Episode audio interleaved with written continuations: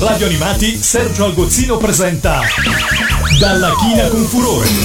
Un mondo di fumetti, comics e manga. Bentornati amici di Radio Animati a Dalla China con Furore, la trasmissione in cui si parla esclusivamente di fumetto in tutte le sue declinazioni. Io sono Sergio Algozzino e sono proprio un autore di fumetti. Inoltre potete venire a trovarmi sul canale YouTube Memoria 8 bit, intento a parlarvi di sigle e di cartoni animati. Nella scorsa puntata abbiamo parlato di alcuni autori che negli anni 70 in Giappone rielaborano e rinfrescano gli stilemi del manga classico. Uno in particolare ha una carriera stranissima, votata fra le opere più commerciali mai prodotte in quel paese e altre invece personalissime totalmente controcorrente. Parliamo di Gonagai, padre di demoni e robottoni. Come sigla di testa di questa puntata non posso dunque che farvi ascoltare la versione giapponese di Mazinga Z.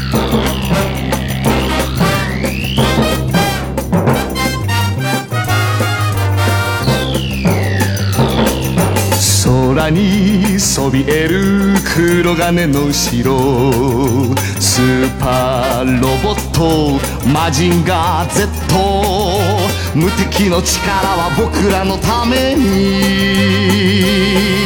正義の心をパイルダウン飛ばせ鉄拳ロケットパンチ今だ出すんだプレストファイヤー。マジンコマジンコマジンガー。Z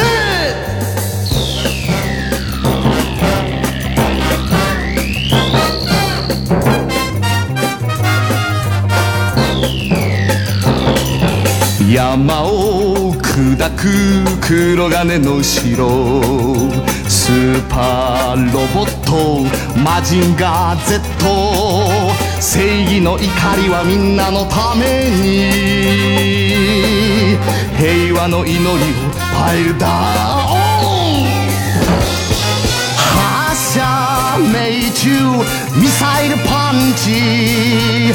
今だ出すんだルストハリケーン。マジンコマジンガー Z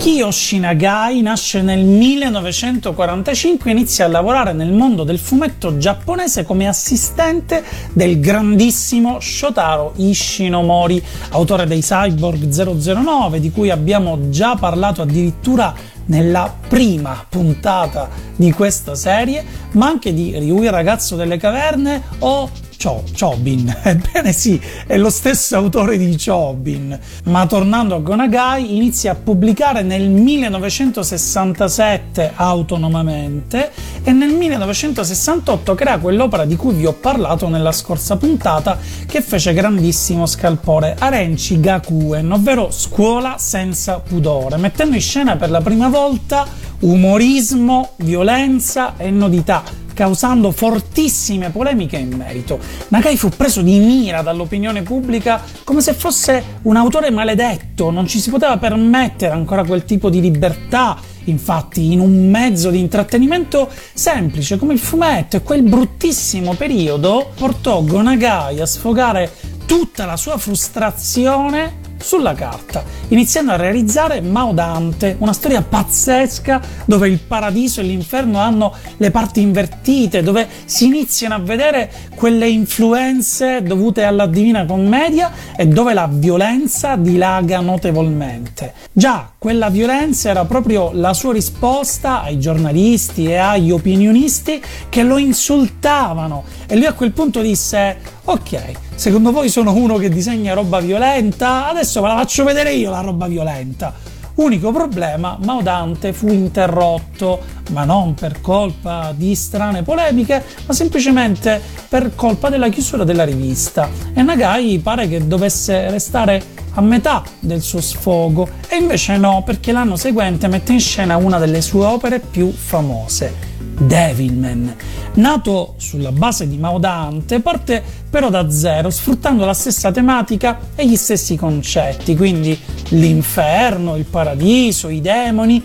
Protagonista Akira Fudo, un ragazzo timido e impacciato che finisce per essere il prescelto in una guerra proprio fra demoni ed esseri umani, demoni che vogliono rimpossessarsi della terra, perché pare che i demoni fossero stati in origine i primi abitanti del nostro pianeta. Inizialmente quindi parte come se fosse una storia di supereroi, l'eroe contro il mostro di turno e poi finisce praticamente con l'apocalisse. C'è infatti da dire che Devilman nasce come un vero e proprio progetto multimediale pensato per la carta e direttamente per la televisione, con la serie classica, animata, quella che conosciamo anche noi, rivolta sì a un pubblico più adulto del target televisivo, ma comunque con una struttura tipica supereroistica. Nella serie animata, infatti, seppure abbia un leggero tono di violenza, i toni sono decisamente più smorzati rispetto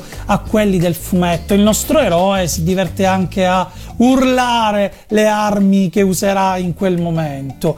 Il fumetto prende invece, come ho detto, una piega completamente tutta sua da lì a poco e senza volerlo si ritrova a esplodere in un tripudio di splatter distaccandosi completamente anche dalla trama della serie televisiva e diventando una delle opere più geniali e controverse del fumetto. Gonagai spesso si riferisce alla scrittura del manga di Devilman come se fosse stato preso da una foga creativa di cui lui non ricorda nulla, si è trovato lì trascinato dalla trama e poi con le pagine finali in mano ha scoperto lui stesso insieme a noi un finale epico e veramente sconvolgente. Negli ultimi tempi è stata tratta una bella serie prodotta da Netflix dal titolo Devilman Cry Baby che porta sullo schermo per la prima volta interamente la trama del fumetto, ma cita più volte quella stessa vecchia serie televisiva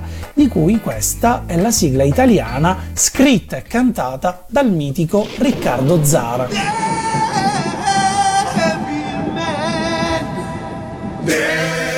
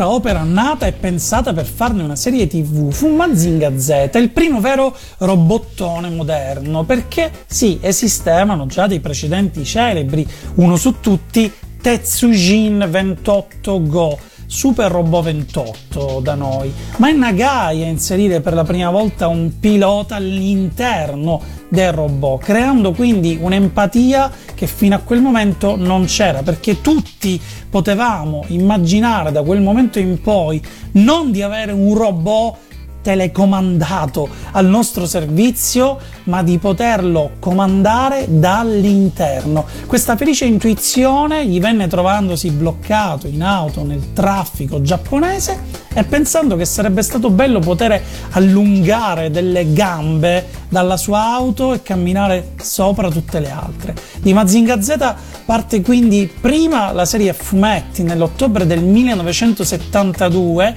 scritta e disegnata da Gonagai, e poco dopo la serie TV a dicembre. Il fumetto verrà però interrotto e ripreso più volte. La versione più famosa è quella disegnata invece da Gosaku Ota, uscita tra l'altro nel mese dell'esordio della serie televisiva, quindi nel dicembre del 72. Mazinga Z in patria è una vera e propria icona nazionale e dare il via a una invasione di robottoni di cui moltissimi proprio creati da Gonagai, come il grande Mazinga, Gigrobo d'acciaio, altra opera pensata a tavolino per venderne i giocattoli, Goldrake, da noi conosciutissimo, mentre in patria considerato quasi un robot minore rispetto a Mazinga sicuramente, Getta Robot, che sono invece i primi robot componibili, ma anche Gaiking o Groiser X, tutte opere pensate per lo schermo televisivo e tutte opere costruite per avere un successo commerciale,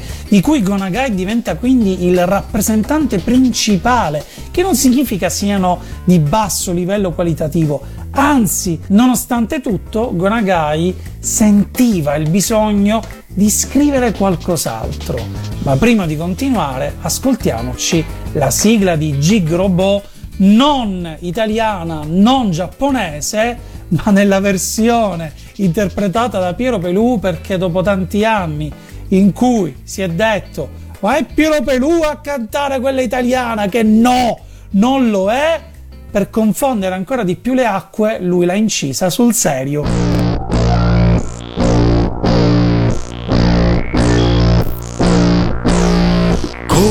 Ragazzo laggiù vola tra lampi blu, corre in aiuto di tutta la gente dell'umanità.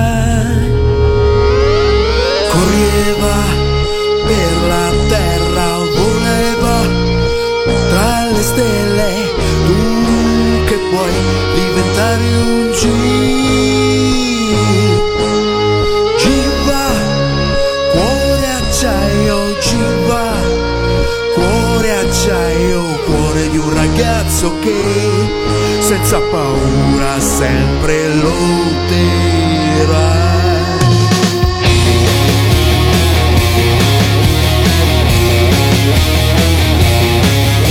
Se dalla terra nascerà la forza che ci attaccherà, noi restiamo tutti con te perché tu, tu sei G.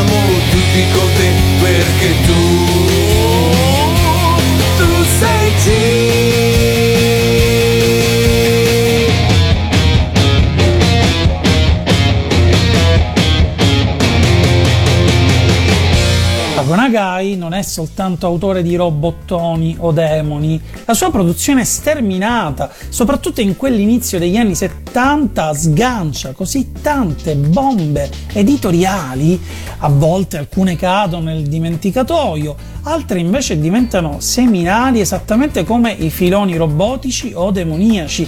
Ad esempio, nel 1973 crea Cutie Honey, una delle primissime, se non forse la prima, protagonista femminile di un manga rivolto ai ragazzi, uno shonen. La protagonista è un androide che assume diverse forme per risolvere varie situazioni pericolose come se fosse anche in questo caso una supereroina, e una delle caratteristiche maliziose è che durante le sue trasformazioni non è così difficile intravedere le sue forme.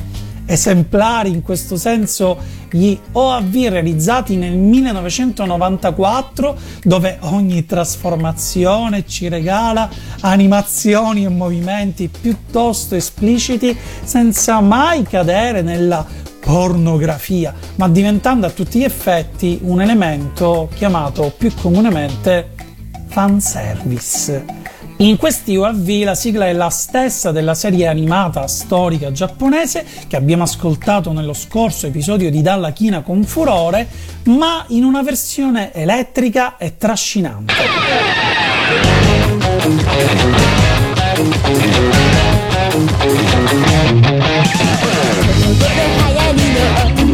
不思議な小さな女の子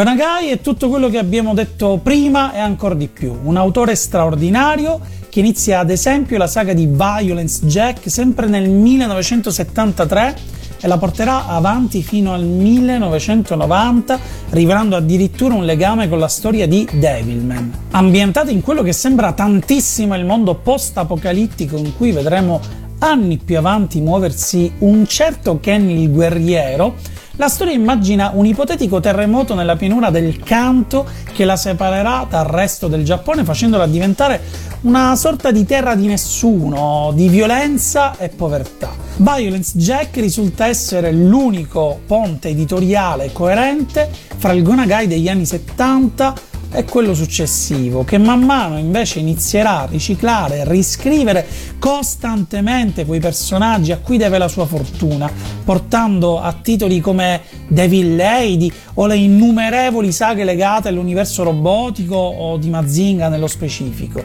Come ho detto però prima, nel nostro paese il robot probabilmente più celebrato e famoso di Gonagai è invece Goldrake, che l'anno scorso ha festeggiato i suoi 40 anni di trasmissione italiana e io mi sono messo in prima persona a festeggiarli lanciando quella che ho chiamato Operazione Goldrake, proprio grazie anche alla collaborazione di Radio Animati e di Romix, dove ho raccolto tantissimi di voi che hanno cantato e suonato insieme a me la sigla storica di Vince Tempera e Luigi Albertelli. Ci sono anche tantissime star che devo ancora ringraziare come Rocco Tanica, come Clara Serina, Enzo Draghi, gli stessi Vince Tempera, Luigi Albertelli e tantissimi altri nomi. Vi invito a cercare il video sul mio canale YouTube,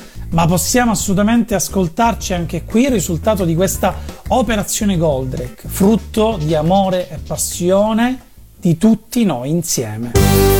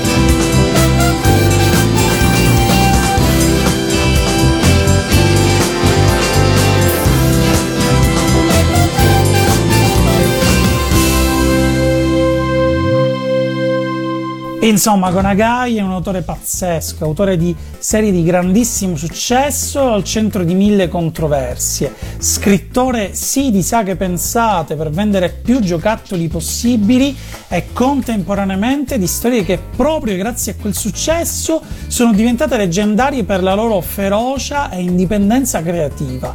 Influente sotto un milione di punti di vista, praticamente creatore del fanservice a fumetti, delle immagini esplicite fini a se stesse, ma poi uno che all'improvviso si tira fuori anche la divina commedia a fumetti. Forse non ci si rende conto di quanto sia strana questa cosa, perché noi siamo italiani e siamo abituati a studiare a scuola la Divina Commedia. Già trovarne riferimenti su Devilman era atipico per un'opera scritta da un giapponese ma tale è stata l'influenza per lui che ha proprio realizzato una trilogia a fumetti con tutta la Divina Commedia al completo, ispirata poi alle illustrazioni di Doré che lui vide da ragazzino e che lo colpirono tantissimo. E dunque, per un pochino riappropriarcene, vi faccio ascoltare qualcosa che probabilmente su radio animati non è mai stato trasmesso, un brano di un gruppo progressive rock italiano, i The Trip, che fecero negli anni 70 proprio un concept album sulla Divina Commedia, nello specifico su Caronte, e questo è il brano di apertura.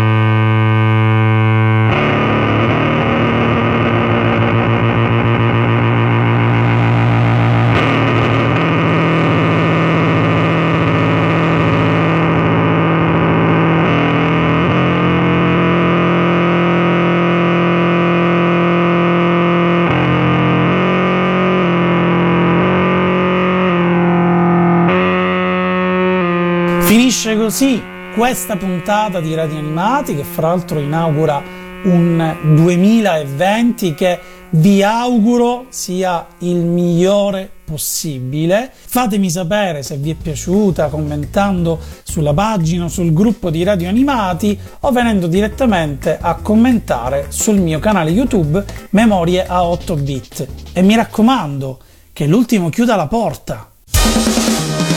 Da Radio Animati, Sergio Algozzino ha presentato Dalla china con furore. Un mondo di fumetti, comics e manga.